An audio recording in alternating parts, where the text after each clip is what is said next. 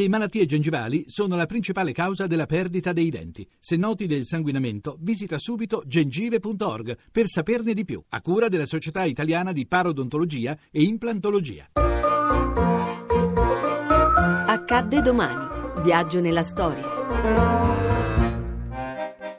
4 maggio 1949. Tragedia di Superga.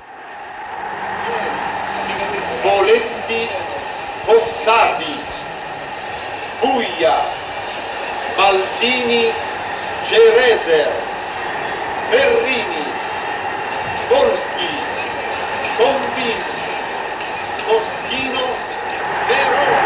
L'aereo che riporta in Italia i giocatori della squadra di calcio del Torino, dopo una partita amichevole giocata a Lisbona in Portogallo contro il Benfica, si schianta contro la parete della Basilica di Superga a Torino. Scompare nella tragedia la formazione che dal 1943 dominava incontrastata la scena calcistica italiana.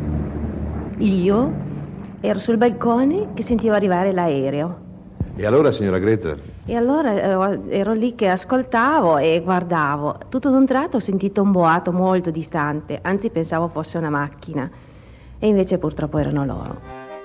Vincitore delle ultime cinque edizioni del campionato, il Torino era stato protagonista con i suoi uomini delle imprese della squadra nazionale. Il Torino viene proclamato vincitore del campionato a tavolino.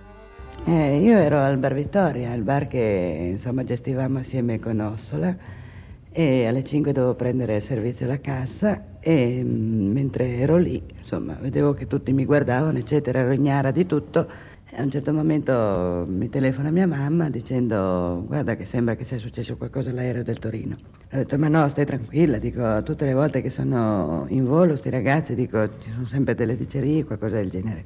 Dopo un po' telefono all'aeroporto e sempre occupato, sempre occupato, sempre occupato. Comunque a un certo momento riesco a parlare, la signorina, non sapendo chi ero, eccetera, io chiedo notizie dell'aereo del Torino, mi dice ma signorina, dice sono tutti morti, dice caduto mezz'ora fa, sono tutti morti. Al che io svenni e poi logicamente le conseguenze si sa quelle che possono essere. Il giorno dei funerali, quasi un milione di persone per dare l'ultimo saluto ai giocatori.